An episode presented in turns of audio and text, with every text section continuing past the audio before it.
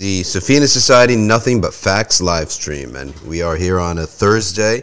And you know that Thursday is a day in which we talk about stories of the awliya. So that's what we're going to do today. And we're going to talk about, we're going to go into the early ascetics in Al-Risala Al-Qushayriya.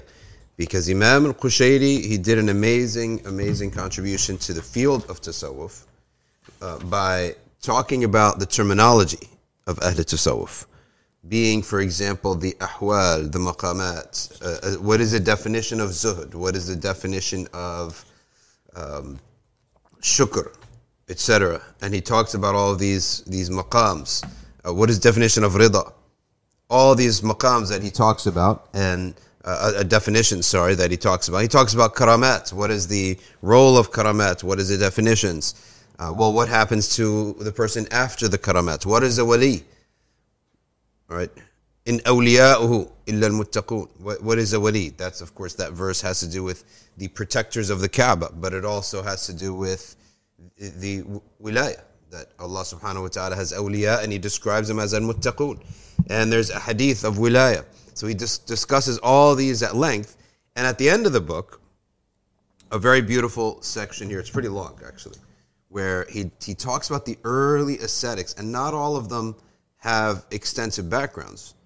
Uh, he has 83 entries, or 83 entries of the awliya that he talks about. So, um, let's just begin. Let's just take verbatim what the Imam tells us, right? No altering anything or just verbatim what the Imam tells us, and we'll see what he says. And then we'll open up for your comments and your questions. All right, so the first person is Abdullah Abdullah al-Abhuri. Abdullah al-Abhuri. And his real name is Abu Bakr. Abdullah ibn Tahir al-Abhuri. He died at 330 of the Hijrah, which is 932 of the Common Era, which is an approximation because the Common Era only, um, the Common Era calendar only leveled out around like the year 50, 1400 or 1500.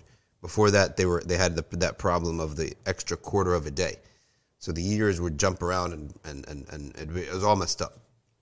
The, the months would move around, the seasons.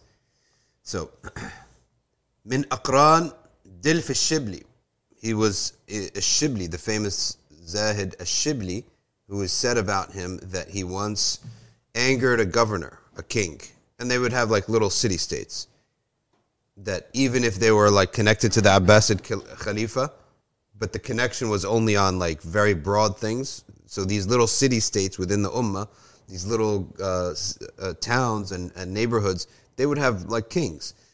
And that king was angry with them. And there wasn't a, such a thing where like the reach of the Abbasid Khalifa would be so um, near that or so strong that there would be federal law or something like that. No, there wasn't. So he actually ended up feeding him one time. His punishment is that he's going to put him in a, in a in a, in a space, an open space, with a wild uh, lion, which is basically like a mountain lion. It's not going to be a lion from the savannah, like a mountain lion. And and he was in that space, and the lion was extremely hungry, to the point that the lion pinned him down, jumped on him immediately, jumped on him, and then opened his mouth and is, is like literally on his face. He's about to bite his face right off. And then something happened where the lion just backed off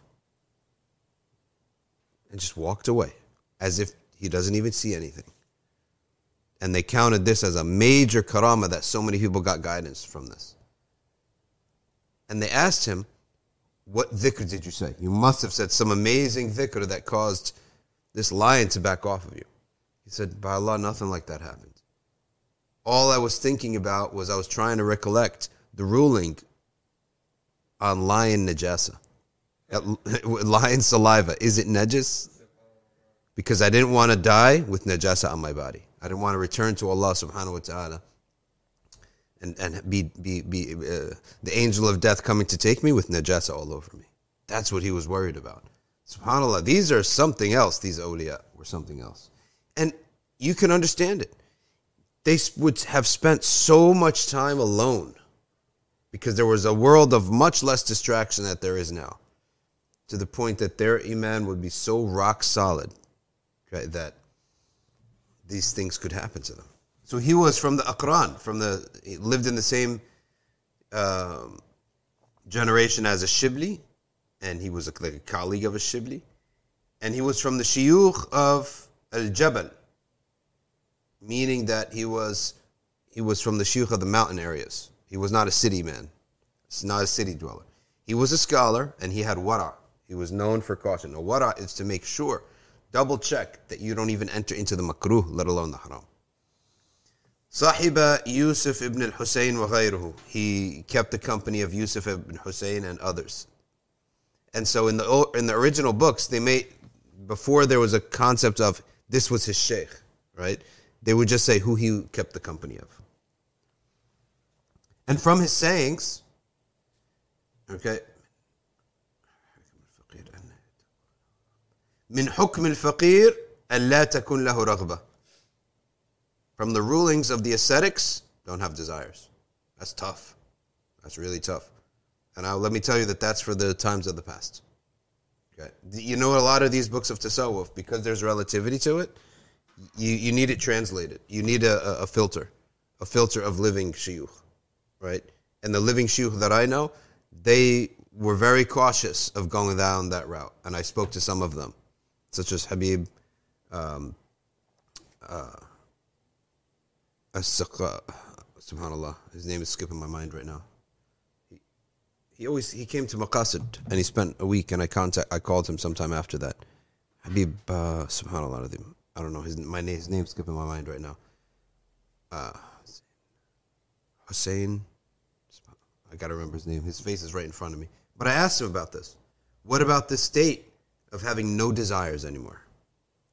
And never even making a, a dua except Quranic dua and just leaving everything to Allah. He said, This is very, very heavy state. It's a very heavy state. And you could only do this upon being formally and specifically and individually trained to reach that level. And he says it's not from the necessities anymore, and no one should go try to do that by themselves. Is it? Yes, Hussein al-Saqaf. Hussein al-Saqaf. He came to Maqasid about five years ago. And then afterwards, I contacted him from into the in the Emirates, and we discussed this. He said this is a very heavy state, and nobody should try to go there without being specifically trained. Otherwise, what a person should do is make dua and condition it by saying, "Oh Allah, if it's good for me," like that. So but he's that's why I'm telling you from the these are the early early ascetics. They were able to attain these maqams without any danger because there was nothing to desire in the first place. Okay? فإن كان ولا بد but if he has to have a desire فلا تجاوز رغبته كفايته okay meaning that you should only desire what you direly need to survive this is the early ascetics I'm telling you يعني المحتاج إليه وقال إذا أجبت أخا في الله تعالى فأقلل مخالطته في الدنيا If you answer the call of a Muslim or a, a brother in the sake of Allah, then decrease the mingling regarding worldly matters. Okay. House of Films, we're not reading from Saviors of Islamic Spirit. I believe we actually finished all those those biographies. Ryan's will type to you right now. We're reading from Ar-Risala al-Qushayriya. Number two, Ruwaym ibn Ahmad. We're going to get a lot of barakah reading from these. وهو أبو محمد رويم ibn Ahmad. He died توفي عام 303 هجريا 303 Hijri, which is 915. So he died before Abdullah al-Abhuri. He's Baghdadi, من أعظم المشايخ. He was a city sheikh. So the first one was a a mountain sheikh. In other words, a sheikh of the of the countryside and the mountainside. This is the city sheikh. What did he say? كان مقرئا وفقيها على مذهب داود. Okay. He was a qari, a reciter, and a jurist on the madhab of Dawood al-Zahiri. Dawood al-Zahiri came around the time of Imam Shafi. He was a bit younger than his Shafi, and he did not do qiyas he accepted no qiyas. which of course is not, is sort of incorrect in in in, in usul al-fiqh all the madhahib except qiyas قال رويم من حكم الحكيم أن يوسع على إخوانه في الأحكام I think this is من حكم الحكيم okay from the wisdom of the wise is that when your brothers seek a ruling make it vast right? this is so important when your brothers seek a ruling in a matter you know, make that matter vast don't make it a difficult matter right don't make matters difficult in fiqh ويضيق على نفسه but make it strict on yourself be strict yourself but make things easy for people why because what people should really be pushed to do is to avoid sinfulness but what needs to come from their own will is all the nawafil and the tatawwa nawafil and tatawwa is something that you don't have to do at all if you do it you get rewarded for it it's not even sunnah mu'akkada sunnah mu'akkada you should never leave it off right To leave off Sunnah Mu'akkada for no reason is a flaw in your religion. That's what Malik said about someone who never prays witr, there's a flaw in his deen. So when it comes to this, you, you want someone when you when you yourself advance and you're pushing yourself, there's a reason you're doing that. You're doing it from your own free will. No one's forcing you. This is what he's saying here. Right? Don't force. Just make the matter vast and easy for people. فإن التوسع عليهم من اتباع العلم. This is a, when you make things easy for people, that's a sign that you have knowledge. When you make things hard, you're ignorant, right?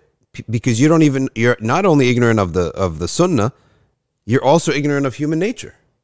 They won't want it. They won't do it. Right?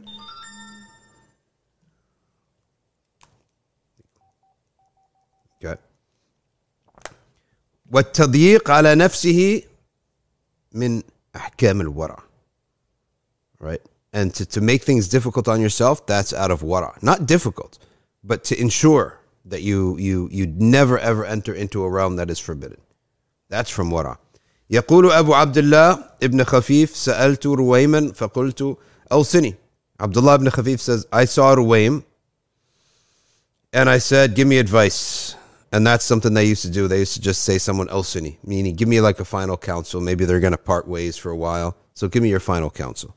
قال فقال So he says ما هذا الأمر إلا ببذل الروح This affair of ours right, It costs nothing less than your soul فإن أمكنك الدخول فيه مع هذا وإلا فلا تشتغل بترهات الصوفية. Okay. He says, if you can pay this price, good. But if you can't, don't get busy with the words of the Sufiya. You will not understand them. Okay. Do not get busy with it. In other words, just do fiqh, right? Dawah, things like this. Because if you're not going to pay the price, you won't understand the language of the people who are paying the price. Don't even bother. وقال رويم قعودك مع كل طبقة من الناس أسلم من قعودك مع الصوفية فإن كل الخلق قعدوا على الرسوم وقعدت وقعدت هذه الطائفة على الحقائق. لقد طالب الخلق كلهم أنفسهم بظواهر الشرع وطالب هؤلاء أنفسهم بحقيقة الورع ومداومة الصدق. فمن قعد معهم وخالفهم في شيء مما يتحققون به نزع الله نور الإيمان من قلبه very heavy saying he says here sit with everybody in the world okay but be very careful when you sit with the people of this path which at that which he described them as a sufiya why is that he says everyone just has to follow the outward of the sharia but these sufiya okay, have dedicated themselves to the haqa'iq, the inward purity of them, uh, uh, of these matters. They demanded of themselves non-stop sidq with Allah subhanahu wa ta'ala, not just follow the law. So therefore, whoever sits with them, but then clashes with them, all right, then the iman and the light will come out of his heart. While you're clashing with Ahlullah. So that means be very cautious when you're sitting with the people of Allah subhanahu wa ta'ala, you, these are not the people that you want to make a mistake with. Like if you're, you don't want to make a mistake with the family of the CEO. That's going to be very personal. You're going to get yourself fired, right? So sit with anyone else, mess around with anybody else. Certain mistakes are all forgivable, but do not mess around. And this is all from the tafsir and the actualization and the recognition of Allah saying about them. Okay. من عاد لي وليا فقد آذنته بالحرب. If you oppose one of my awliya, I wage war on you. Whereas that's not said for anyone else. That's not said for anyone else. Only the awliya. This is specific. There's two times Allah has waged war on people. One, the people of riba, usury and interest. And number two, those who offend and wage war on the awliya of Allah subhanahu wa ta'ala. So that's what he's saying here. He says, sit with anyone else because you screw up with them, it's forgivable. Mess around with the awliya, differ with them, argue with them, uh, get on their bad side. Okay, you have you can only get on their bad side because of something haram that you did or a bad state that you're in. It's not about them. They have eliminated their ego. So if they're upset with you, they can they would only be upset with somebody who has angered Allah Ta'ala. Like that's their they have only one skill. They look at Sharia and ikhlas, sincerity. That's the only thing they look at. So they've applied that to themselves. So when they see someone else, they're never going to be upset with somebody unless he has one a problem with one of these two things. So this is the meaning of man li waliyan faqad adantuhu bil harb. That means that the awliya are representing the, the truth. Right? They don't like or dislike someone for their whims anymore. They've eliminated their whims. قال رويم اجتزت ببغداد وقت الهاجرة ببعض السكك وأنا عطشان فاستقيت من دار He said, I was walking in one of the ways of Baghdad and I got very thirsty in the middle of the day. So I went and asked water from one of the people in their, those homes. ففتحت صبية بابها ومعها كوز. A little girl opened the door and she had a cup or a, a pitcher. فلما رأتني قالت Sufi يشرب بالنهار When she saw me, she said, a Sufi drinking in the daytime? In other words, she should be fasting. فما أفطرت بعد ذلك اليوم قط. He said, I never, I never broke my fast after that day, ever. Fasted all the day except Eid. وقال رويم إذا رزقك الله تعالى المقال والفعال فأخذ منك المقال وأبقى عليك الفعال فإنها نعمة. If Allah gives you the gift that you talk the truth and you act upon the truth, that's a blessing. But if He takes away your speech, in other words, you're not in a position to talk anymore, but you still act upon it, this is a big blessing. وإذا أخذ منك الفعال وأبقى عليك المقال فإنها مصيبة. But if He keeps, lets you keep talking, but He takes your action away, in other words, you don't do anything, you're just talking. He said, This is a calamity. And if he takes both away, that's punishment. Both of them are taken away, that's punishment. SubhanAllah. So you have talk and you have action. Action is more important than the talk. Why? Because that the other one is more. That's the hypocrisy of action. There's hypocrisy of belief and hypocrisy of action. So you talk a good game, but you don't act upon it. That's a musibah. Now you don't act upon it, nor do you even talk about it. This must be a punishment. Nothing less than a punishment. That you you did Allah has not even allowed you to talk about His Deen anymore. Uh, ask Allah afi and salama from that. Number three, Ahmad al-Adami, وهو أبو العباس أحمد بن محمد ibn سهل ibn عطاء al-Adami. He died in the same time period, 309 after the Hijrah, which is 921 in the Common Era. He was from the كبار المشايخ والزهاد وعلمائهم وكان الخراز يعظم شأنه خراز used to talk a lot about him وهو من أقران الجنيد he's from the colleagues and the same time as الجنيد السالك أحمد الأدمي وقد صاحب إبراهيم al-Maristani. And he was the companion of Ibrahim, a man named Ibrahim al-Maristani. يقول من ألزم نفسه آداب الشريعة نور الله قلبه بنور المعرفة. Whoever forces himself to follow ألزم نفسه force yourself to follow the rules of the Sharia then Allah Ta'ala will light up his heart. So if I have a darkened heart and I have no feelings in my heart in of deen, of iman, like I'm just I have a dark heart. How do I fix that? You can't just fix your heart. You show Allah subhanahu wa ta'ala that you want to fix your heart by acting upon His law.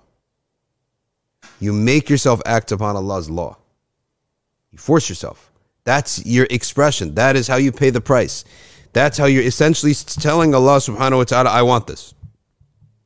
Only when you show that and you do that, that Allah subhanahu wa ta'ala will light up your heart.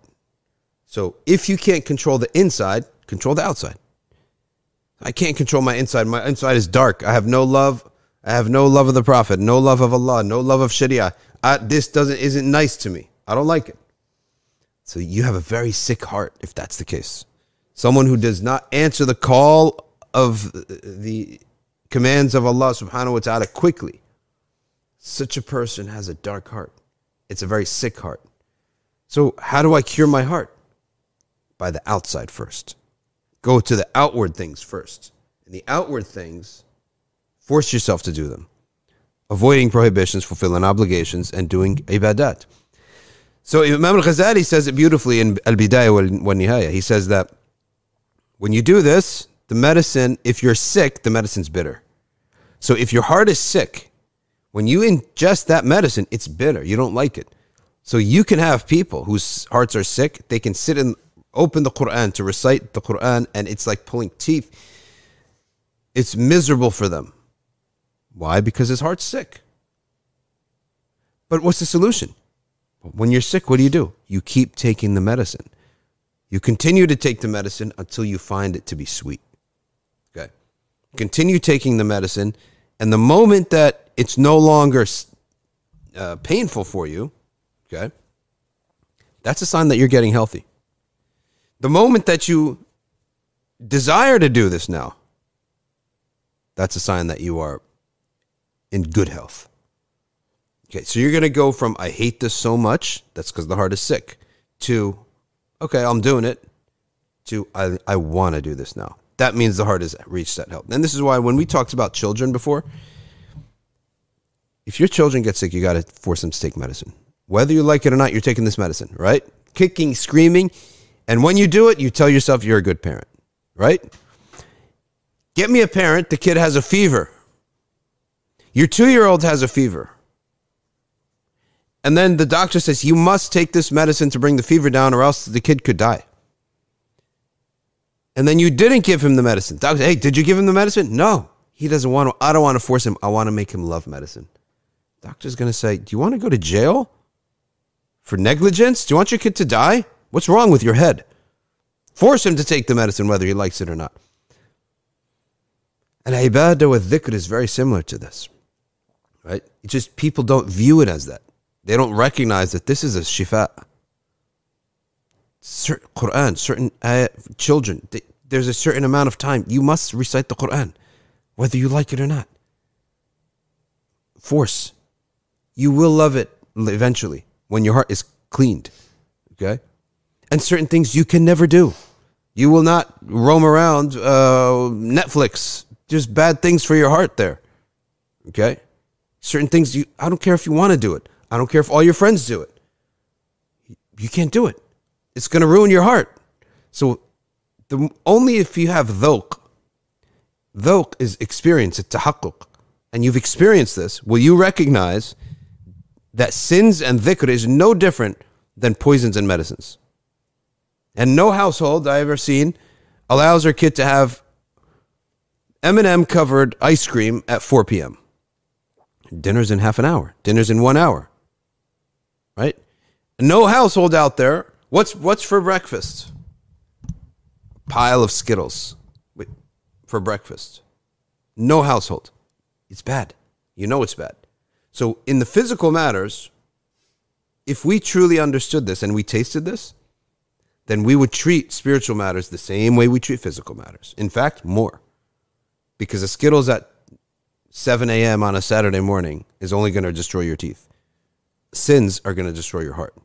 But the problem is that if you've never tasted and you never felt the pains of sins and the sweetness of dhikr, then you have no reference point to what we're saying here. So you need to take treat yourself as a patient and force it's with force in the beginning and bitterness and you hate it. And that's why the sir is the awrad. The secret to health is the awrad. Why? Because the awrad are so short, but they're regular. Wird in the morning, wird in the evening. Or if you could put it up, safinasociety.org backslash wird, lowercase w. Morning wird, evening wird. In the beginning, some people have said they can't even bring themselves to recite it. So they just listen to it for like a couple months. Then they bring themselves to actually recite it and they start reciting it. Once they start reciting it, right, it's, it's a pain in the beginning, but they force themselves and force themselves and force themselves until eventually they find a sweetness to it. Once you find a sweetness to it, that means your heart is healthy.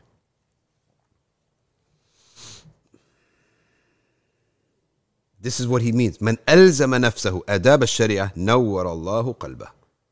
Right? Then Allah will put a light inside your heart. ولا مقام أشرف أشرف من مقام متابعة الحبيب صلى الله عليه وسلم في أوامره وأفعاله وأخلاقه. And there's no maqam better than following Allah's most beloved Prophet صلى الله عليه وسلم in his commandments and his actions and his manners.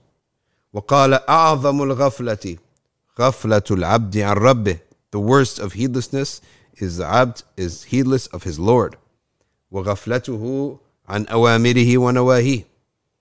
And the first of, of remembrance of your Lord is on commandments and prohibitions. That's the proof. Proof is not how much dhikr you do. Proof is how much obedience to the commandments and prohibitions that you observe. And dhikr supports that. And then dhikr is what comes after that as the as the Prophet uh, uh, Hadith Qudsi said, he he obeys me, and then after he obeys me in the obligatory matters, then he adds nawafil after that. So dhikr is used before and after. The before, so it, and there was a sheikh named Boutchichi in Morocco. He would get these ghafilin, these completely heedless sinners, but they love him because he uses nice methods with people. Right? His his his interactions with people, people love it. The way they just he was so informal with the people he was no takalluf with the people. They just loved him.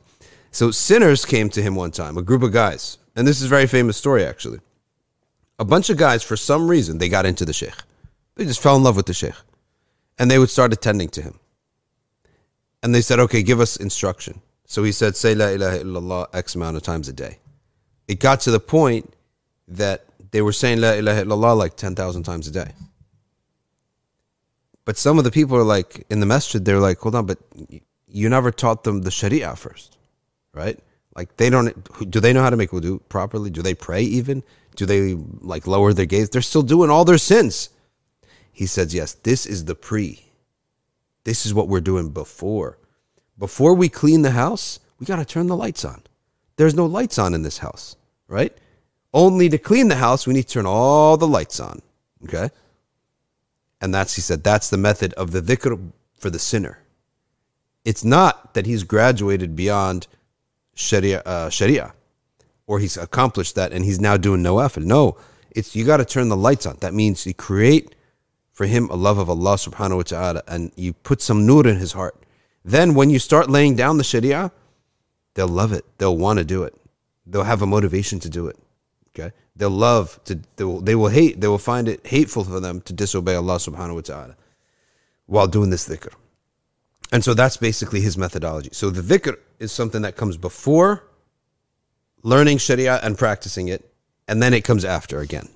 But the after is now nafila, extra ibadah. The beforehand it's like you got to rinse down a car first once before you start washing it. You don't take soap to dirt, right? You rinse it down.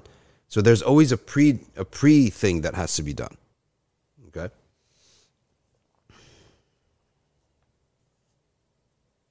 ويقول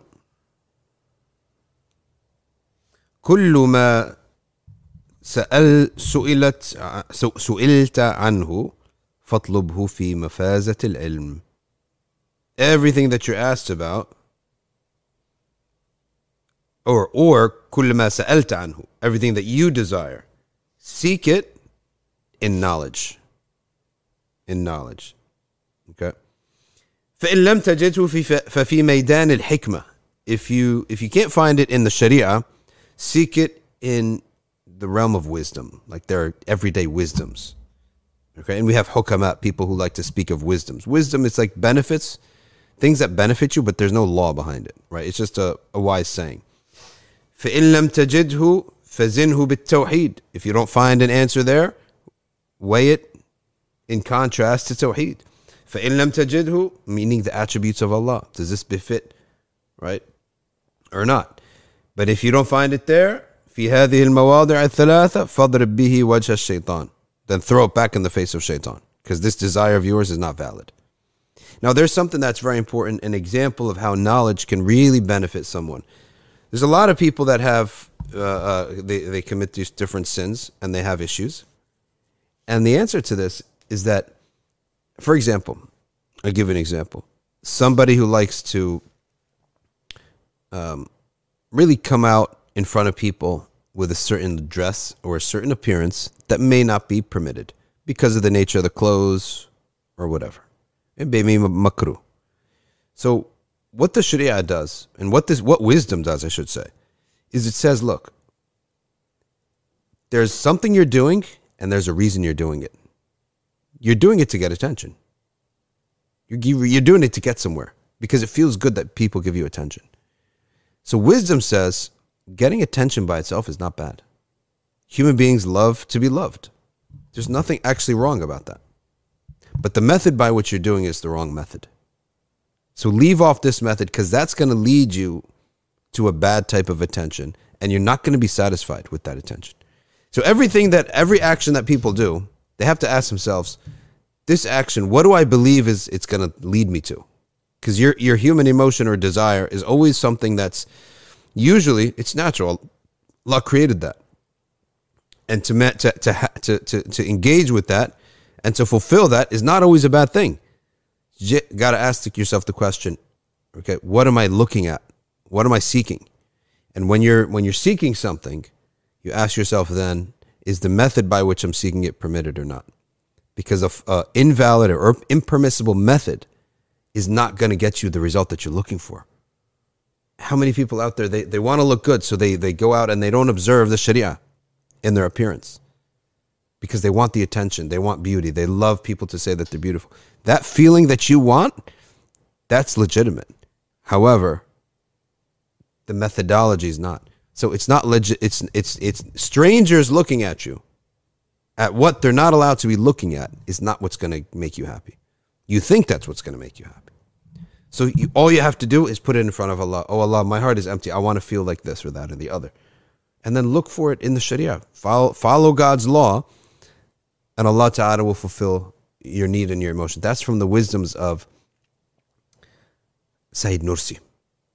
This is how he was able to guide many sinners away from their sins. He said, What you're after is legitimate, and Allah will give it to you, but not through what is haram. Next, Ibrahim ibn Adham, the famous Ibrahim ibn Adham. And hold on, pause one, uno segundo while I charge the phone. Got my charging kit here now.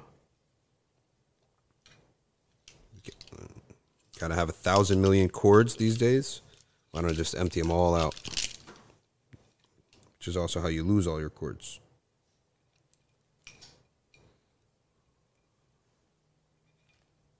Okay, here we go. Bismillah. Yes, it's working. Okay, Ibrahim ibn Adham. And he is Abu Ishaq, Ibrahim ibn Adham ibn Mansur. And he died before all of these by 150 years. He died 161 Hijrah, 778 Miladi, or Common Era.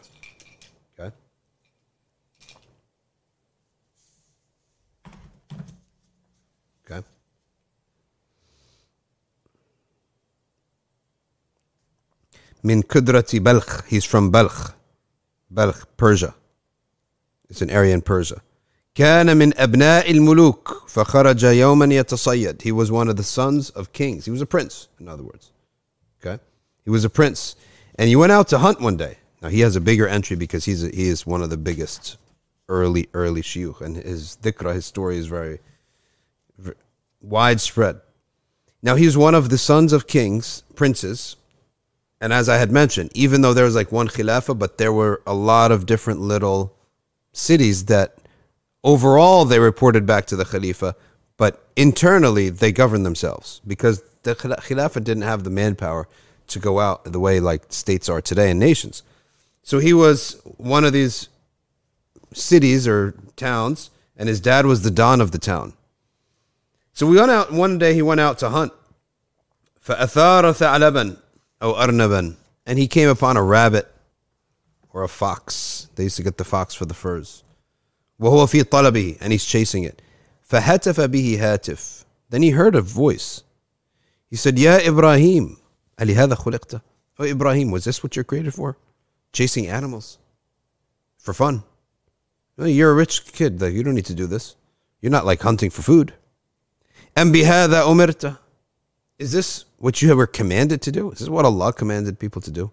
Just chasing around animals for fun? ثم هتف به Then he heard another sound, noise. ما لهذا خلقت ولا بهذا أمرت. So the answer, you weren't created for this and you weren't commanded to do this. فنزل عن دابته. He came out of his off his his horse. Now this is someone who is not يعني this is, is someone who's not devoted. Maybe he's a common Muslim. And he's a youth. So he came off and he looked around and he was stunned and startled. He could not find a, a single person. Who's saying this? And he came to realize this is something from Allah. Sometime later, he wanted to go back into that woods where he had that miraculous voice. He heard that miraculous voice. But he had obligations as a prince. You're expected to, there's expectations. So he came upon his father's shepherd Okay.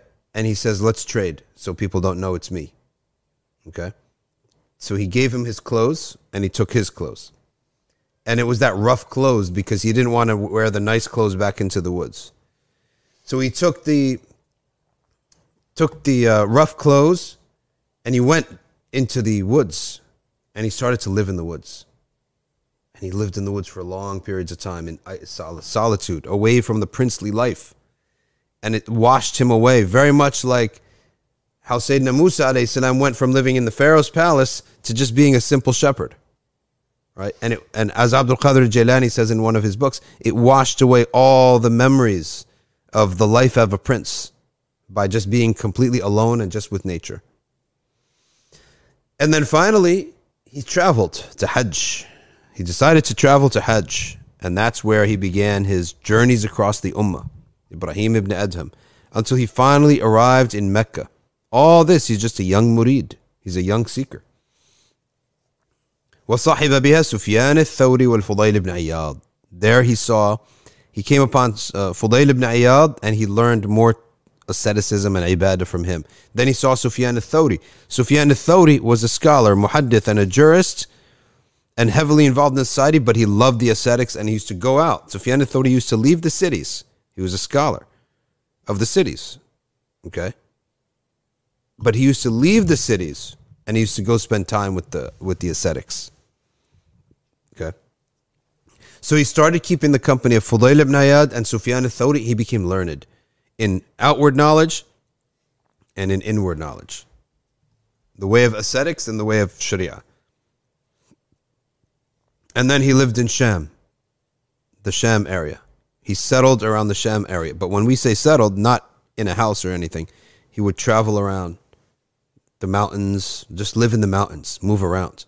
And he never had like one group of friends. No, he would just travel around, always just being alone and worshiping Allah subhanahu wa ta'ala. And he used to get jobs, farming jobs, security jobs, whatever. He would get different jobs and he would he would earn from that. And usually he would work in the different gardens of Damascus and the outlying farms of Damascus, or he would shepherd for the farmers. He'd have different jobs and just like a little hut.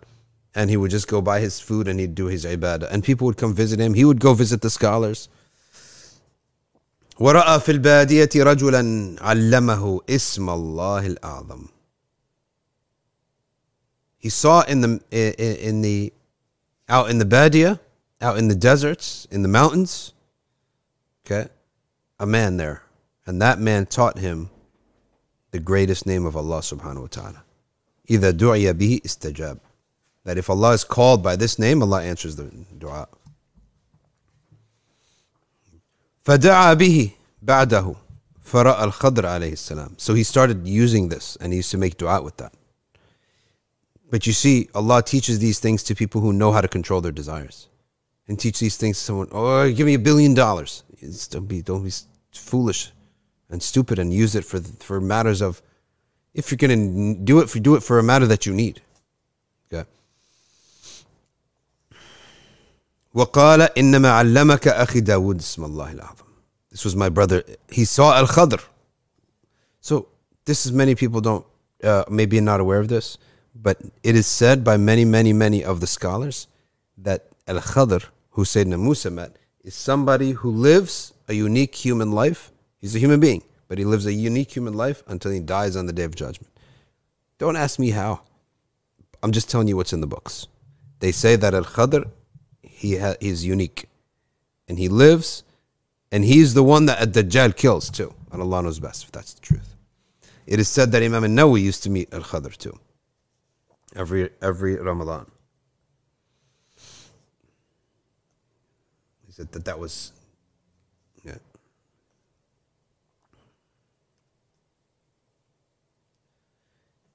وكان أغلب أغلب دعائه the majority of his dua اللهم انقلني من ذل معصيتك إلى عز طاعتك the majority of things that you used to say, Oh Allah, remove me from the humiliation of my sins to the glory, the honor of your obedience. And it's also it was said by who said it? Many said it, but Ibn Atta mentions it, Hikam Ibn Atta. But is that why is some people why are some people in obedience and some people are in disobedience? He said that the people who are in obedience, they're like that because Allah subhanahu wa ta'ala saw something in their heart. Their heart moved in the right way. Their heart moved in the right direction. So Allah Ta'ala honored them with acts of obedience. So that, for example, you see somebody and you be humble with them. Right? You see somebody and you be generous with them. Your heart moved. You see something and you sympathize with it. You see something, you get upset with it. Just in your heart. You see disrespect of deen, killing of Muslims, disrespect of Muslims, and you get upset with it. That by itself is enough. You see that? Allah Ta'ala, uh, uh, uh, you see these things and your heart moves in the right way, then Allah Subhanahu wa Ta'ala uh, loves this movement of the heart. So He dresses that person, He starts inspiring them to do acts of ibadah. And the opposite, someone's heart goes in the wrong direction, kibr, arrogance, etc., etc., all right, Lust, disrespect, and no anger for, for the deen, never is anger for the deen. So Allah subhanahu wa ta'ala calls this his heart. He dresses him then with bad deeds. He gets them into bad deeds because that's the result of your heart. وهل جزاء الإحسان إلا الإحسان وجزاء سيئة سيئة مثلها Allah says in the Quran is not the, the reward of good deeds another good deed so the good deed of the heart earned you the tawfiq to do good deeds of the body وهل وجزاء سيئة سيئة مثلها Allah says in the Quran the, the, the punishment of a sin is another sin such that your heart moved in the wrong way in arrogance, disrespect, no anger for the deen, no ghaira for the deen. So Allah subhanahu wa ta'ala caused you to get another sin, right? To do acts of sins. وقال لرجل في الطواف He was making tawaf around the Kaaba and a man said to him, اعلم. No. أنك لا تنال درجة الصالحين. You will not attain the rank of the صالحين حتى تجتاز ست عقبات until you pass six levels. تغلق باب النعمة وتفتح باب الشدة. That you may have to one day close the door of luxury and open the door of hardship. And it's true. Even if it's not physical. A person who goes into the deen all of a sudden his best friends may make fun of him Right? A person who practices the deen, all of a sudden, um, the doors were open to me when I was like loose and doing all these haram things. Now they're all closed. والثانية تغلق باب العز وتفتح باب الذل. There are going to be cases where the practice of the deen causes people to dishonor you. Certain people, they don't have any respect for the deen. So they're going to dishonor a person of deen.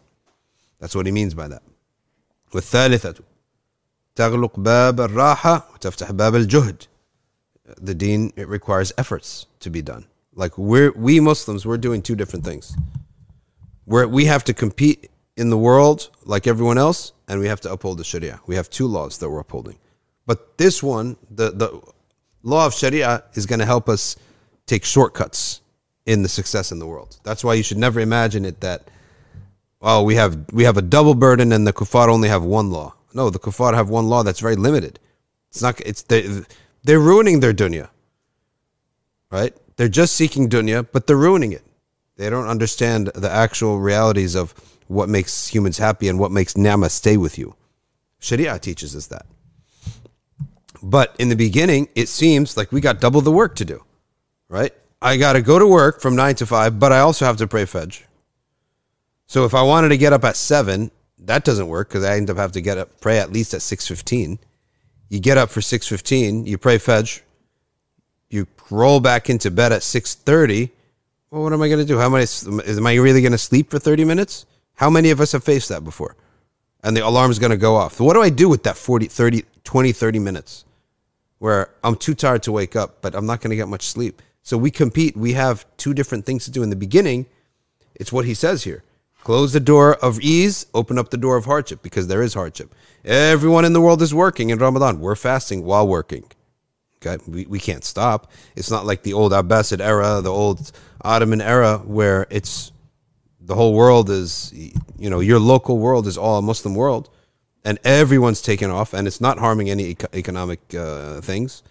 But no, in our world today, we have two laws to maintain In the beginning, it's very difficult, but you're going to realize after a while, this law of Sharia and this wisdom of Sharia is going to eventually, okay, it's going to make your your dunya much easier. You're going to be far more successful. He then says, fourth, تغلق باب النوم تفتح باب السهر. You're going to sleep less and you're going to be awake more, right? Like we got Fajr. Forget Fajr. What if you ever want to do Tahajjud, but you still have to be at work at 9 a.m., right? Are you going to never do Tahajjud for your whole life? Are you going to adjust, right? You have to adjust. Fifth, تغلق باب الغنى تفتح باب الفقر. You're going to close the door of wealth and open the door of poverty. What does that mean? That means there's a lot of business that you can't do anymore when you have the Sharia. But you're in the beginning, you're going to feel, wow, I'm, I'm, I'm giving up a lot of money here. But in the end, you're going to realize the ways of the Sharia will help me preserve what I do have and grow it with more stability. So, all this, what he's saying, is in the beginning of your path. And lastly, تغلق باب الأمل وتفتح باب الاستعداد للموت. Now, the person who starts turning to Allah Ta'ala and getting involved in his deen, he closes this door of only thinking about the future of this religion. Okay uh, a future of this life. And he starts thinking, well, wait a second. I'm worried about 30 years from now and my investments. I haven't even prepared for my death. So he starts preparing for his death. Okay. And he starts thinking about death. And when you start thinking about my moat and my death, then, you know, 30 years, well, 30 years from now, we'll worry about that later. So in the beginning, all this is very hard. But eventually, in the end, you realize this is for you, not against you. Nothing of the deen is ever against you, but it may be seemingly against you because of the sicknesses and the rust and the sins on the heart. Last paragraph. كان إبراهيم ibn أدهم يحرس يحرس كرما. He was once employed uh, in a grapevine, uh, uh, in a vineyard for grapes. فمر به جندي. A soldier from the state came by, and he says, "Give us some grapes." He says, um, the owner doesn't never told me to give you grapes. So he then took his stick and he started hitting him, okay, on the shoulder. So Ibrahim ibn said, No, no, no, no. No, no, no. That's not the bad part of me. This is the bad part of me. Hit it. I deserve to be hit here. I deserve to be hit for, for all my forgetfulness of Allah and my sins. The Jundi looked at him and said, This man is crazy, and walked by. Sahl ibn Ibrahim said, صحبت إبراهيم ibn أدهم فمرضت فأنفق علي نفقته. So every, every once in a while, Ibrahim ibn Adham would have some friends, and he had a roommate one time named Sahl ibn Ibrahim. He said, I was sick. So Ibrahim took care of me. The whole time he took care of me. So I asked um, for certain foods, and when and it's it's a known remedy that when someone's sick, you give them the food that they want because that's like it's it's going to be good for them. So he said, I kept saying, I want to eat this, I want to eat that. So I kept he kept buying me these wonderful foods that I wanted to eat when I was sick. Okay. And then he says, "All right, let's go." I was I felt better. He said, "Let's go." And then they went out. So I got on my mule and Ibrahim didn't have a mule. Where where's your mule? I said. He said, "Oh, don't worry about that. He said, What do you mean, don't worry? You used to have a mule. We need to go somewhere. How are we going to go? He said, I'll walk. He later found out that Ibrahim ibn Adham sold the mule just to give him the food that he wanted. And he said that shows the, the type of suhbah that Ibrahim ibn Adham, uh, what he had for his people, for his sahaba, or his companions, his ashab. All right, we're going to stop here. We have a small dua for Adam, age 11, Ayman, age 9, Tasneem, age 3. Okay. For some of our supporters at uh, Safina Society, these are their children. May Allah subhanahu wa ta'ala make them love Iman and make it sweet in their hearts and let them live and die upon that. And make them hate kufr and disobedience and rebellion. All right.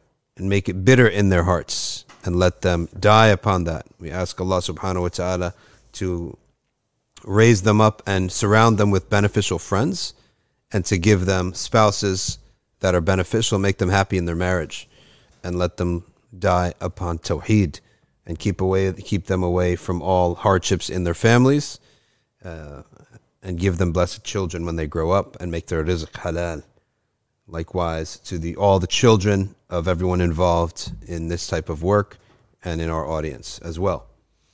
All right, let us now turn to the comments and it's time for open Q&A. Specifically, we try to relate it to the topic, but if we go off the topic, that's not a problem. Now, some of you have asked that you don't see that your questions are answered. Remember, I try not to scroll up. Why? Because some people if if I answer questions that were posted earlier, then that person might not be there anymore. So now the QA has started. Put your questions so that we can answer them while you're still watching. That's the the beauty of it. Okay, so put your questions on now, inshallah. Sayyid Muhammad Daniel, I am a surah away from Khatm al Quran. Can I make the Khatm now and you make the dua? Why not? Inshallah. Why not? Muab, nowadays most women work and help raise families, so parents' inheritance is being distributed equally among sons and daughters. Is that permitted? No, it is not. It's not your money. It's not your money. وَآتُوهُم مِّن مَّالِ اللَّهِ الَّذِي أَتَاكُمْ Give them from the money of Allah which He gave you. The money that you have in your bank account is not yours. All wealth belongs to Allah subhanahu wa ta'ala. The understanding is we may do with it what we wish, but He also may command us to give out and prohibit us to involve in certain things. So that's the understanding of wealth. We have to have the proper understanding of wealth. The communists, the capitalists, every non believer before them and after them believes that wealth is theirs. We say no. Logically, logically and by by revelation. Wealth is not ours. Wealth is Allah's. Wealth is not ours logically because all wealth goes back to natural elements of the earth. Trace back this, for example. Where did this come from? This came from money. I had the money, I bought it. Where did the money come from? That money at some point was mere representation of gold. where did the gold come from? Who made gold? Who here on the earth made the gold? Right? So, this is why wealth is not ours. Wealth is Allah subhanahu wa ta'ala's, and He commands you to give, and He disallows you to give. He disallows you to spend your money on drugs, on alcohol, on interest. And He commands you upon your death, your wealth is going to be distributed like that X, Y, and Z. So you have to distribute it like that. Can you briefly tell us how to pray namazi chust? Explain to me what is chust, please. What is chust? What is the Urdu meaning of chust? What is the ruling on the duff in nasheeds and dhikr? Permitted but discouraged if it's in the mosque. It's discouraged to use the duff in the mosque. Bina says, Could you please explain the hadith that speaks about women being deficient in intelligence and in deen? Barakallahu fik. Let me actually get uh, the sharh on that from one of the ulama. But the short of it is that there is no, um, uh, what the Prophet, peace be upon him, described is that their deficiency is merely in testimony. Testimony to a crime in which there is uh, harm to be done on the criminal. And those matters that Allah Ta'ala does not want her to um, to testify, so that she doesn't have to sleep knowing that I'm the I'm the person who did it, right? Who who caused this person to like lose a limb or or get lashes or something. Allahu Alam, that's one of them. As for Deen, it's that she doesn't pray most of the time, or a lot of the time. A lot of times she doesn't have to pray. Okay. So that's that. But I will read that uh, sharh. I'll look up some of the shuruhat in the mutawalat and we can read it one day. Is the story of Ibn al Mubarak and the slave in the book that we read from? Allahu Alam. I don't know. I didn't read it from here, but it could be here. It could be in the latter chapters, but I read it from another book. Nabil Udin says, What does it mean when you dream of something happening but the opposite happens in real life? Sometimes there's, there's, there are opposites in dreams. There are opposites in dreams. Um, but that's, that is a realm of study. In the, in the realm of dream interpretation, there's opposites. Right? Things happen, but the opposite occurs. Now, why is that the case? Allah I can't remember that lesson, to be quite honest with you but we can after. Are we aware of the best of Allah's names, that, that great name, Al Ism Al Azam? No, we don't we are not aware of what Al Ism Al Azam is. It's speculation. Everyone speculates on it. How can a mother, says uh, uh, Masita Misdi, how can a mother make dua to help her disrespectful and disobedient daughter? I heard you said about the heart of a person that Allah guides them towards obedience and disobedience. Well, first of all, there is dua, but also remember, as long as the door of action is open, that is a branch of opening uh, of answering your dua, right? Part of answering your dua is that the door of action is open. So the dua is easy. Oh, Allah guide their heart. You ask that in the middle of the night. But also there's action. You have to ask yourself, that a plant doesn't get rotten for no reason. This is true. You can't have good soil, the right amount of water, clean water, good sun, and the, and the plant fails. Right or wrong? So we're not going to talk about Iman and Kufr because that's of Allah. Allah is the guide to that. But we're just talking about respectful. A respectful child, this is like a plant. It's a healthy plant. A respectful child is somebody who the influences upon this kid's life are good influences. If you're always surrounded with girls who roll their eyes, she's going to roll her eyes, right? This is the biggest thing. Some people think that's a small thing. Rolling your eyes is one of the biggest disrespect. Allah even says, They roll their eyes like this. Munafiqs used to do that to the Prophet sallallahu when a revelation comes down, right? That they don't like or the prophet says something about heaven and hell. They think it's a joke. They roll their eyes. So if she's all with all these sassy girls and she's watching these shows too, where the girls are all sassy and they're rolling their eyes and they're all materialistic and they're just air is up here, right? then th- then you can't blame them for eventually imitating them. So the door, if the door is act- of action is open, you got to take that. You got to take action, and stop them from being around people who are. Um, the, it's got to be the influences. It must be the influences, and it also must be weak parenting. Right? Post I put up. You got an 18 year old son is disrespecting. Go eat for yourself. Don't eat my food. Don't sleep under my roof. Don't put on the clothes that I bought and learn how to respect. If you're not going to respect me as your dad, respect me as your landlord. Respect me as your the guy feeds you. The guy who buys your clothes. Go buy your own clothes. Take all that clothes off. I don't know how you're going to go out. Okay? Borrow your sister's clothes. Get out of the house. Get yourself a job. See how hard life is and what I'm protecting you from. Maybe you won't have manners with me as your dad, but you have manners with me as your landlord right? As the guy who feeds you, the guy who protected you. Go sleep out on the deck tonight and see how you like it. In the beginning, you'll be angry, then you'll get desperate, then you'll become grateful. Okay? Now, you can't do that with a girl. All right? We don't do that in the sharia with a girl. But there's weak parents. I'm not saying she's a weak parent, but I'm saying there are a ton of weak parents. Like we have every etikaf that we have, it's the same complaint, the same bins all they care about is their Instagram and their pictures and blah blah blah. Okay, the the the older girls complain about the younger girls that have that, and and the parents are like, oh, you know, what can you do? What can you do? You physically bought them this phone. Then now they got addicted to the phone. You with your hands and feet, you moved to go to AT and T and buy the phone, and you gave it to them with your hands. Allah gave you these hands. Take it away, right? That's the solution. No, we can't. Why can't they? Why can't you? What did you create? What have you created? You, you, you raise a, an alligator in your house and you keep feeding it and feeding it and feeding it. And now the alligator's in charge. And you can't, I, well, I can't go over there because the alligator is going to bite me. Subhanallah. Allah gave you hands and feet.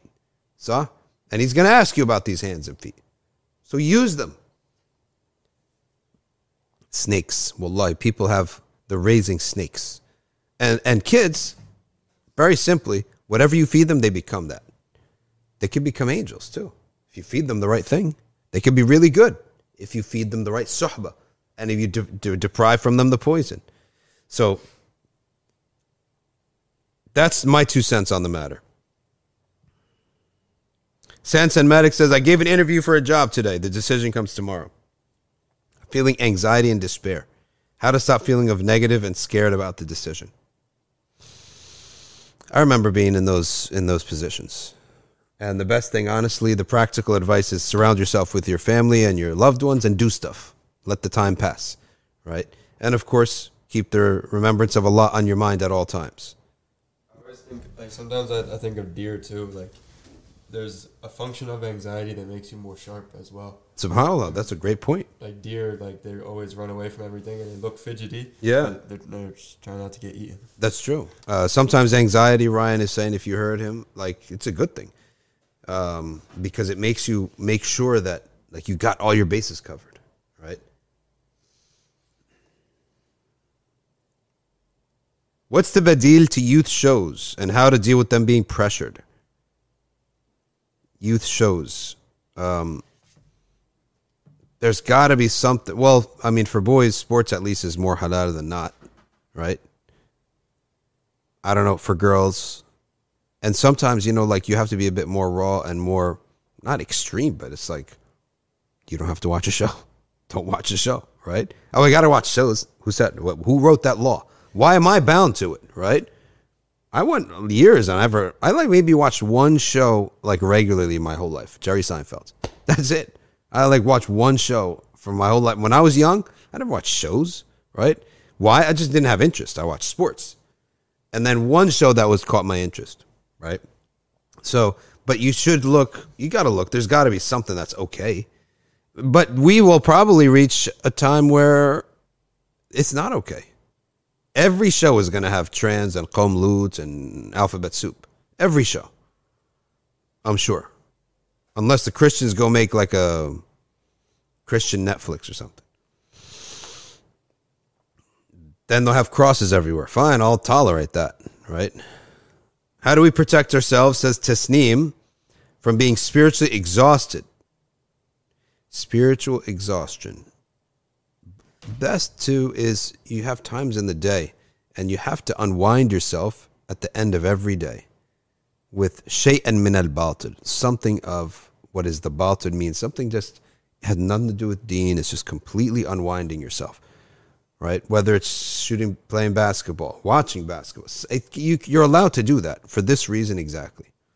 Hanging out with your friends, you're allowed to do that. That helps avoid spiritual exhaustion.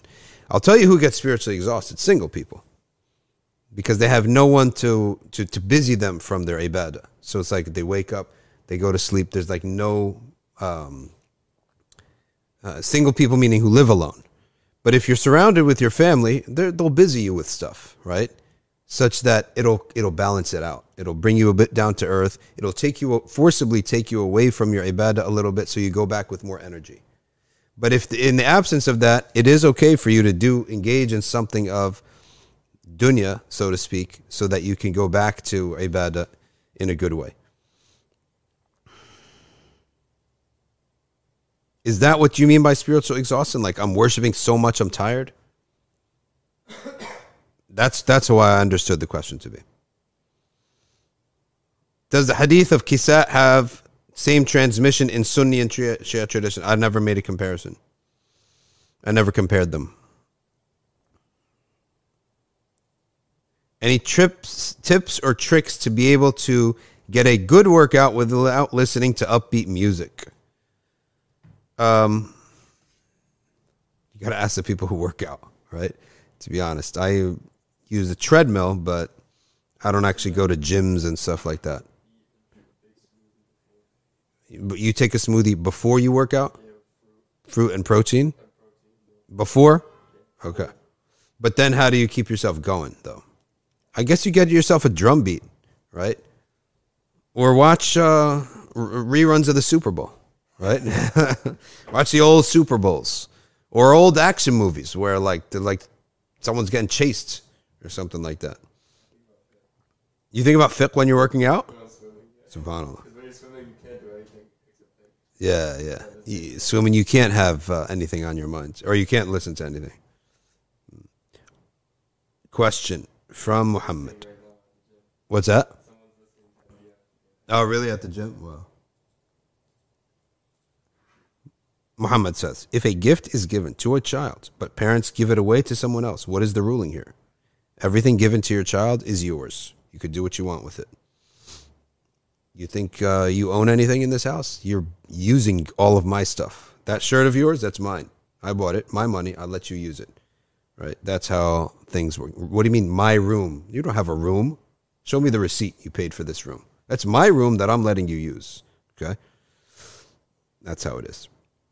Moab says, when Allah subhanahu wa ta'ala says, we assigned a law and path to each of you. He would have made you one community, but he wanted to test you. Yes, we could have been one human being, one tribe, one race, one language, one prophet. It could have started like that, right? But no, Allah subhanahu wa ta'ala divided things up right? Divided up the territories, divide up languages. Mm, continents are separated by seas, so they never meet each other. This is part of our test. This is for all of humanity in general.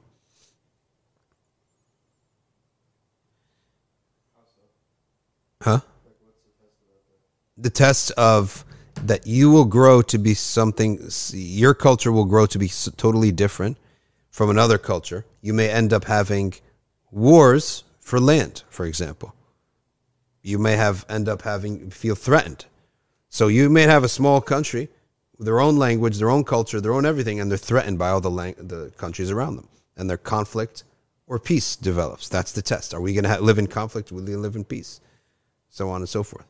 Like physically, it's a test. And لِكُلِّ مِنْكُمْ شِرْعَةً وَمِنْهَاجًا is the proof that the aqidah of all prophets is one, but the shari'ahs are different. Nobody says, aren't most people's wealth impermissible because fiat money is riba? we can't say fiat uh, any currency by itself is a riba. Riba requires a transaction. All right, back to namazi chust. Salat al-duha. So when the sun has reached, risen up in the sky, a decent amount, and the Sahaba used to say the length of a spear. So we mark that time off. The time when the sun is directly above the sky, the horizon, at the top of the sky. Mark that time off. In between, you pray any amount of rakas two, four, six, eight, whatever you want. And you make the intention of duha. And you can read from the mushaf. You can just read two short rakats with short surahs. Whatever you recite, that's duha.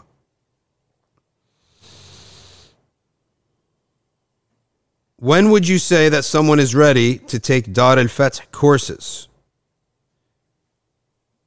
You can go to daralfath.org to check out the, the tuition for next semester.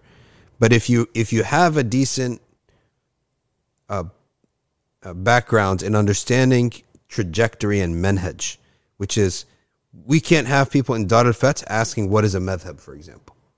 Why do we have to follow a madhab? What what is the meaning of you know, Ash'ari Aqidah. There are certain things expected that you already know, right? And what we do is we offer a preparatory course, which overlaps. It is it, it's part of Dar al for those who haven't taken it, and for people who want to join Dar al which is our part-time program here in New Jersey. Uh, the Sundays Owalim course, two to five, is the prep course. You hang out, you take that class for a year or so, even a little, maybe a bit more you'll be ready for that because we we cover a lot of things, the fundamentals of the, our approach and our methodology.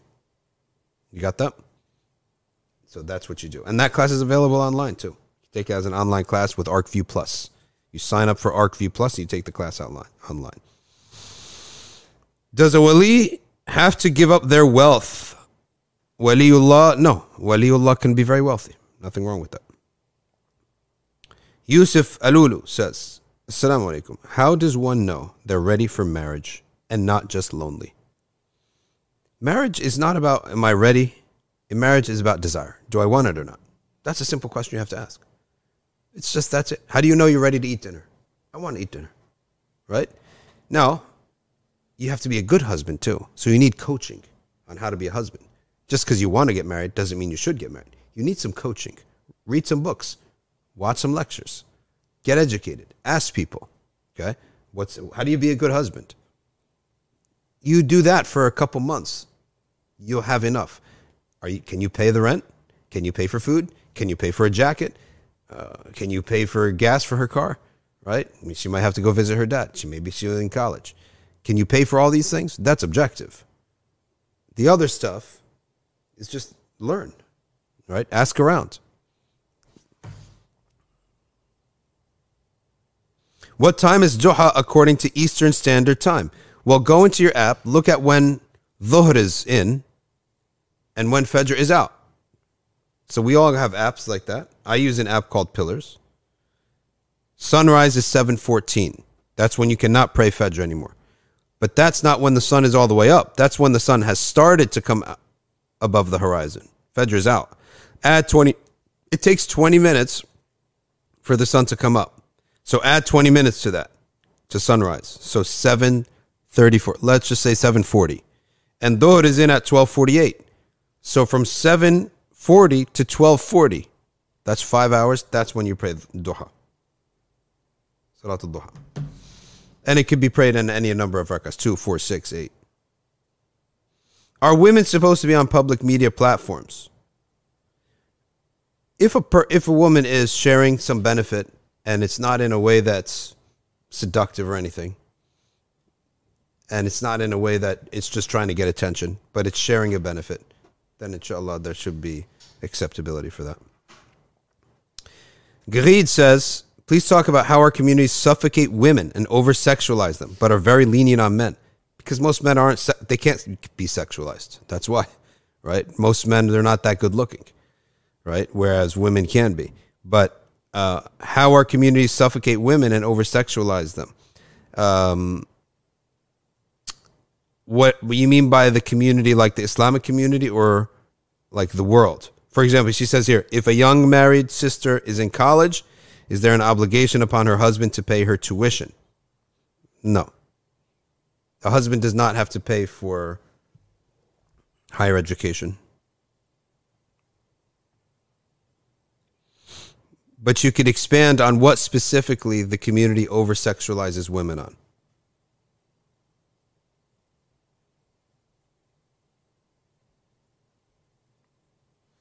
Salatul Duha is praying any two rakas, two, four, six, eight, whatever rakas you want to do, anytime in that window that we mentioned just now. Okay? That's what Salatul Duha is. NYU is here, and I have to say, I really wanted to go to NYU this year to speak, but the schedule was just so brutal. Uh, I really wish I could have made it.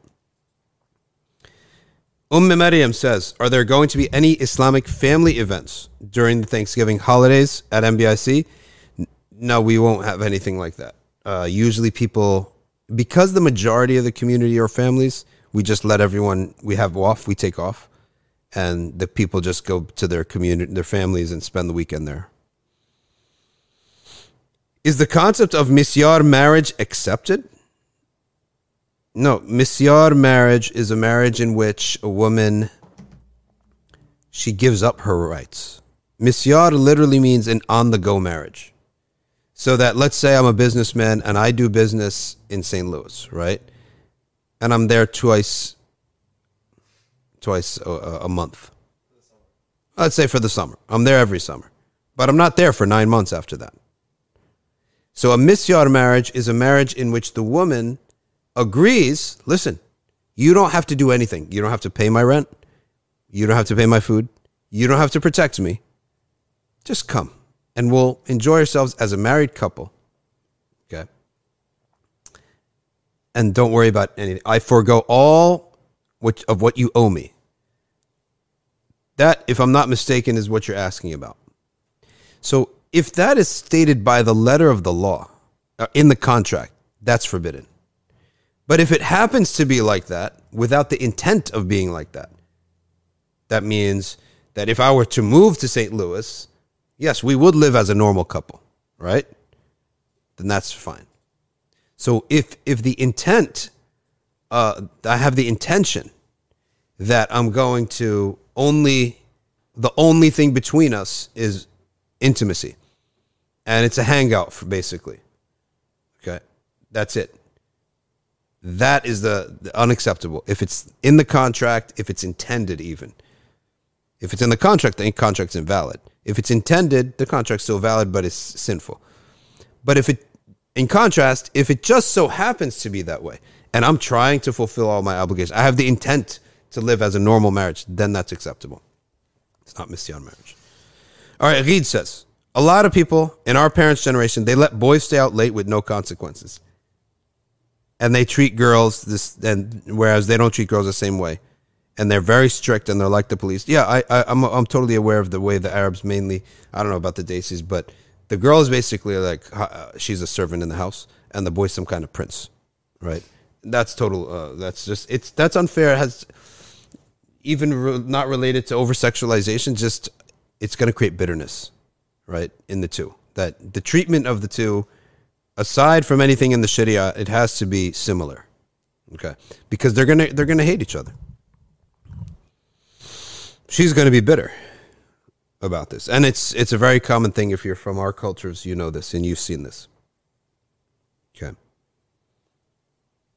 Uh, at nobody is saying that fiat currency is riba. As I'm telling you, a currency is never riba. A riba requires a transaction. So that's not an issue. Chief Latif says, Would freeing a human trafficking victim be the same as freeing a slave in Sharia? Inshallah, it will be. Inshallah, it will be. If not exactly close. Like, I wouldn't say that it is in uh, for kafara. For reward, yes, but for kafara, no. So, like, let's say I have to free slaves, like the Quran says, to, to expiate yourself, free slaves. No, Okay. The human trafficking person, it's, yes, it's very similar in their suffering, but it's categorized more as a kidnapping. So in the reward, yes, but not in the matters of law, such that uh, I, I would expiate for my broken fasts, etc. So I hope you understood the, the, the difference there. Sheikh, would, will Allah replace bad friends with virtuous ones if we give up the former for the sake of Allah? 1000%. You will always find the door of Allah opening up. You will, you will find that opening up. 100%. And I've seen, uh, back to Reed saying me here that I've seen a lot of families where the girl takes on all the responsibilities. She takes care of the parents when they're sick. She does all the errands. She does all the things in the house. And the guy is just like uh, a prince. And I wish that you were a prince. You're not a prince. You're not even close, right? He's not even, there's nothing princely about you. So it just creates a lot of bitterness. And that's probably, I don't know why the, uh, the, the, that happened, but it happens.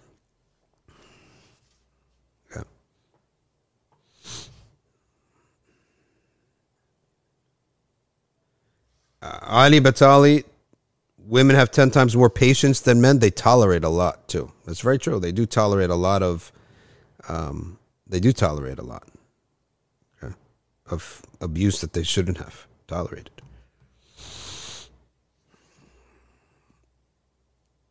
Aniqua, what is the significance of a golden watch in a dream? Finding or returning one to a deceased family member. Allahu Alam, to be quite honest with you. Allahu Alam. A golden watch is something that by which we keep time and we Are we frozen? Are we good? Are we good? No, my internet's frozen. Is it permissible to cut ties with an extended family member who practiced sihr? No, it's obligatory. Not permissible. Obligatory. Khuram, what do we believe about Khidr? Now, as I said already, mentioned that some have, ulama have said that he lives until a long life while he's a human is something very unique, special in the creation of Allah, and Allah knows best. We don't know much about this subject. Hamza Azizi says, these days, health experts import, uh, emphasize seven hours of sleep, but many of the sheikhs and salikun slept very little. Which way to go? No, you go the natural way of where you feel your health is going. Those shuyukh and awliya, they didn't sleep a lot. It happened naturally. It's not something they tried to do. So you just go the way of health. But the sunnah also helps us with this in that it tells us that the early sleep after Isha, like early on, is very good. The um, the sleep after Fajr, not that not that great. Sleep before Maghrib, such that you wake up and it's dark, that's terrible for you. The afternoon nap, very good for you. Should we per- wish acquaintances who are Hindu happy Diwali? No. No. Read. Thoughts on getting a mortgage? You shouldn't. You should go the route of the Islamic finance companies even if it's a bit more expensive. But what can you do? At least the contract is halal. Halal meat might be more expensive, right, than non halal meat. Marriage is more expensive than a girlfriend. Lot of halal is more expensive than the haram. What can you do? Suzal Rahman or Rahim says, How do you promote and encourage unity in a religious organization, especially as there can be a lot of competition and vying for the sheikh or teacher's attention? So that is part of the, the tests of the student of knowledge is that there will be a lot of competition for the attention of the shuyukh and and and people's intention could go sideways. They could be disheartened. But i once brought this up with a sheikh from boston. He was moroccan and he said allah ta'ala does not bring you into his path of knowledge without testing you. Part of the test is that there's competition there's all sorts of intentions going astray there's ways that you could feel less than all things that are going to test your intention. Right? Especially if you're like came out of a halaqa that had like five people in it, everyone loves everyone, right? Then you go to a school, there's 500 people in it. Nobody even cares who you are.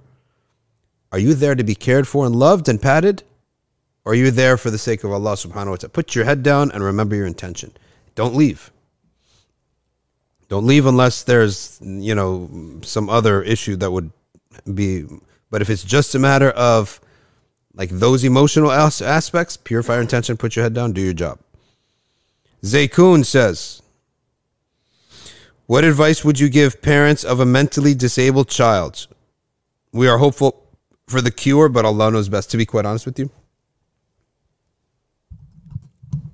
we should ask somebody who has um, experience with this. It, the amount of sabr is just something else. And I would, I for, for dealing with healthy kids, I would say there should be shifts and times off. It can't be a constant, nonstop. Okay, there have to be shift. Like this is your shift. This is my time off, because I can imagine if you have a healthy child, and that's exhausting. Imagine then a disabled child.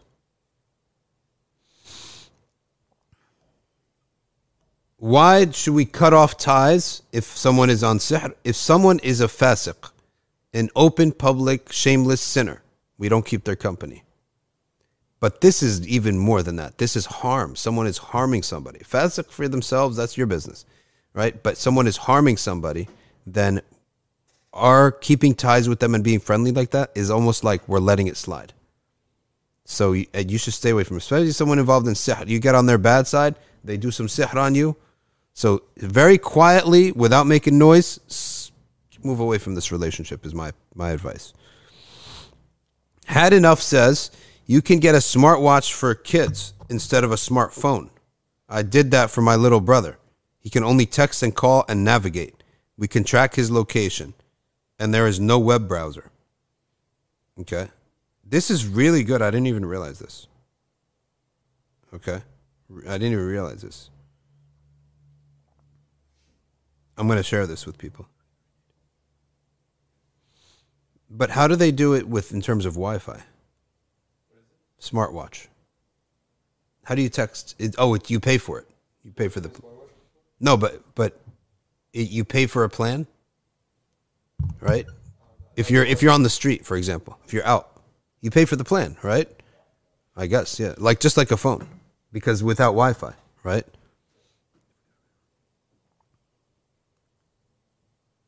That's a good uh, piece of advice there. Thank you very much.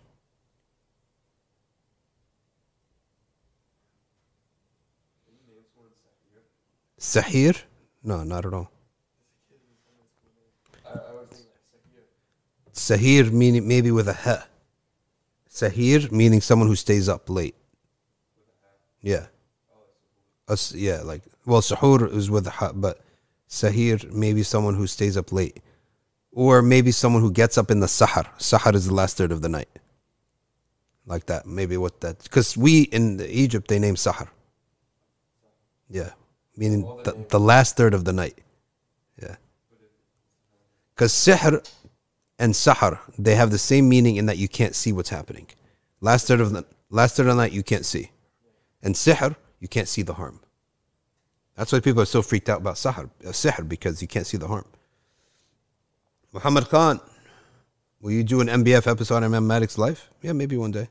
Eventually, we're going to do the four Imams.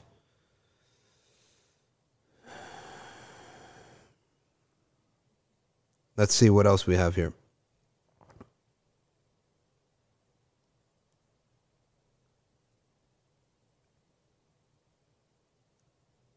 If the person you want to marry says they are not ready, says had enough, and you have the desire, how do you know when to reach back out?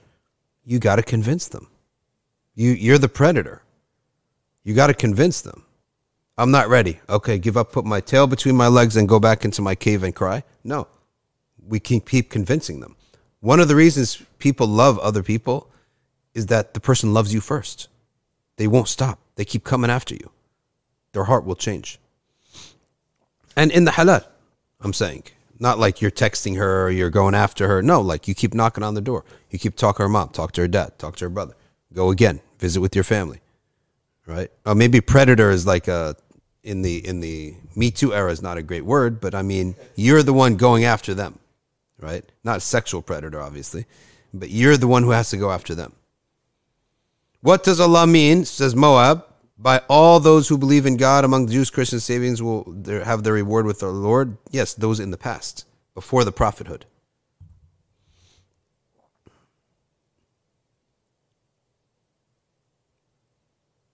All right, next question. How's the film says it's not NBF without a marriage question. That's true. And and our one of the sunan is to try to get people. This is one of the hardships of life. No one can get married. It's one of the sunnahs to try to make something like this easy, and it's one of the ways of Iblis to try to make it hard. How do you know if someone has sihr? I have no knowledge on this. Don't ask me. Uh, I, I really don't know. They use threads. They have their own techniques. All right.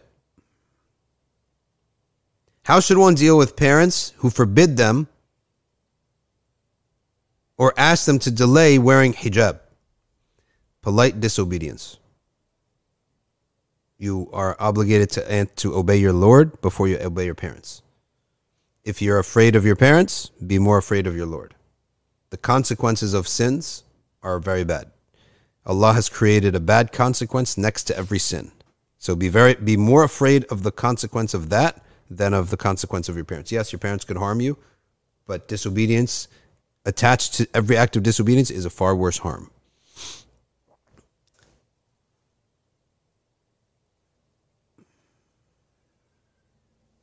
Had it, had enough says, I'm in St. Louis. You should actually visit twice a month, but not for marriage.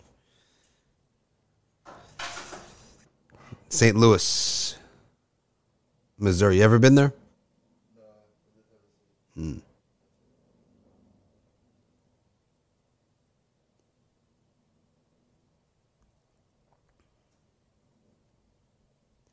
So, what are the coincidences that uh, you know the chances to mention to give our example about St. Louis and then the brothers from St. Louis? There is a debate going on between Bushra and Joanna. Okay, I have I'm not uh, involved. I didn't read, didn't follow. Right? Did you follow that debate? Oh, before Salat. Hmm.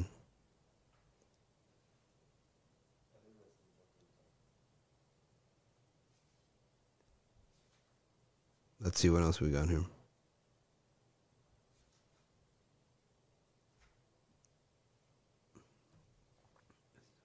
I know the Hanafis. They, I've seen that in Hanafi fiqh a lot. That they don't pray during before right, right before the Zawal.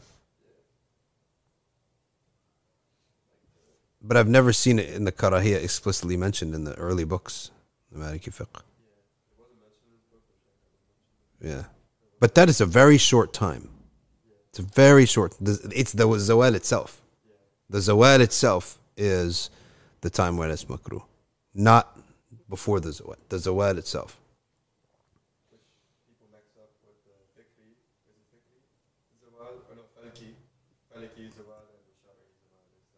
Hmm.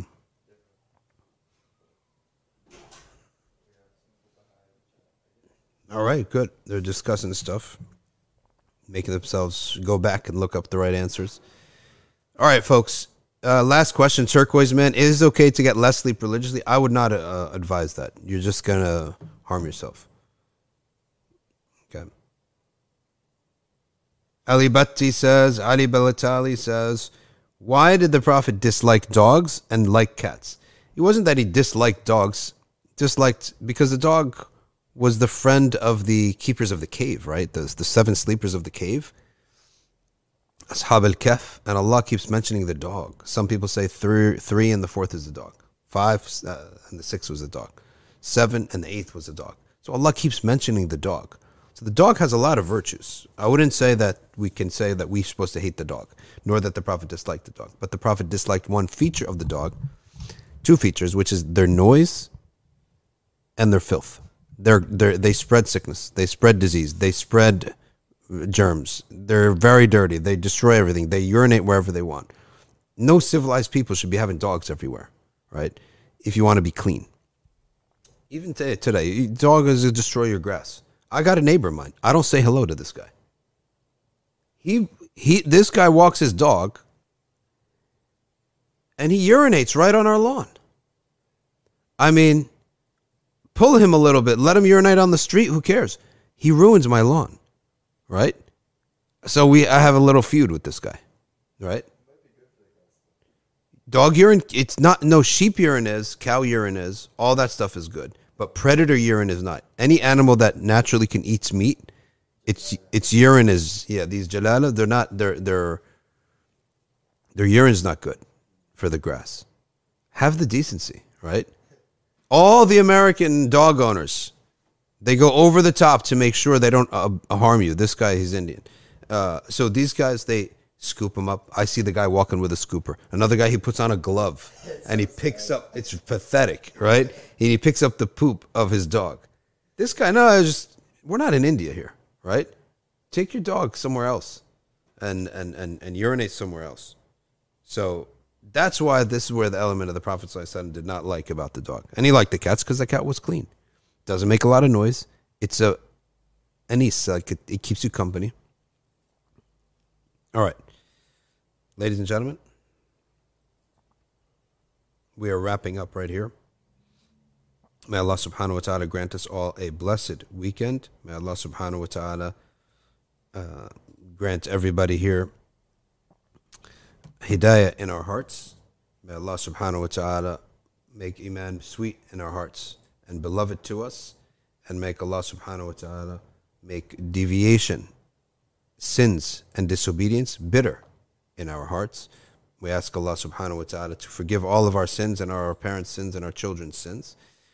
And we ask Allah ta'ala for everyone who is seeking marriage to give them a blessed marriage. We ask Allah subhanahu wa ta'ala for everyone here who has children to guide their children and to grant us beneficial knowledge and to answer our dua and to clean our hearts and make us our hearts worthy of ibadah and worthy of getting up for ibadah and being people of ibadah. We want to recite his. Uh, okay, good. Let's let's do that dua and nur. Let's pull that up then from the. We'll close with dua and nur. We'll pull it up from the PDF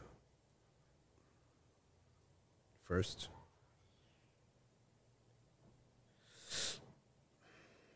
Let's pull it up one second here because I can't see that far off.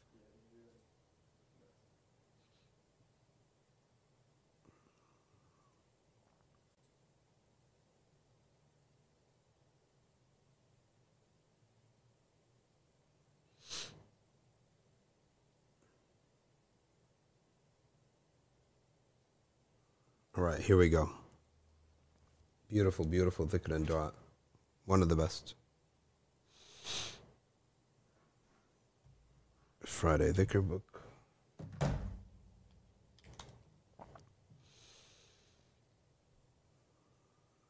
Does it, does it all fit on the screen? Good. Good.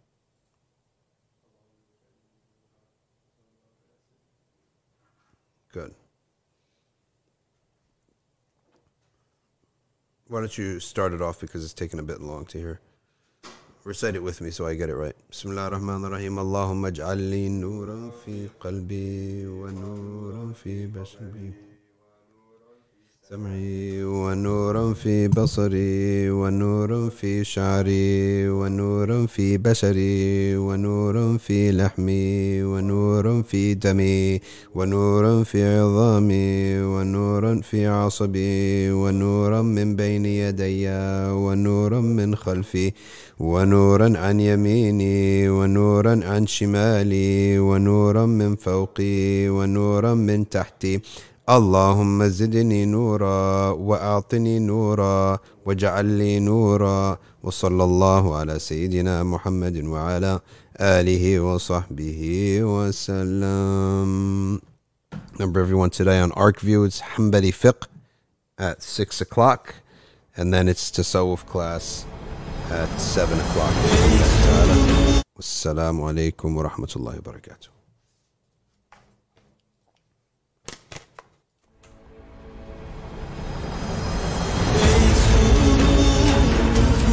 pretend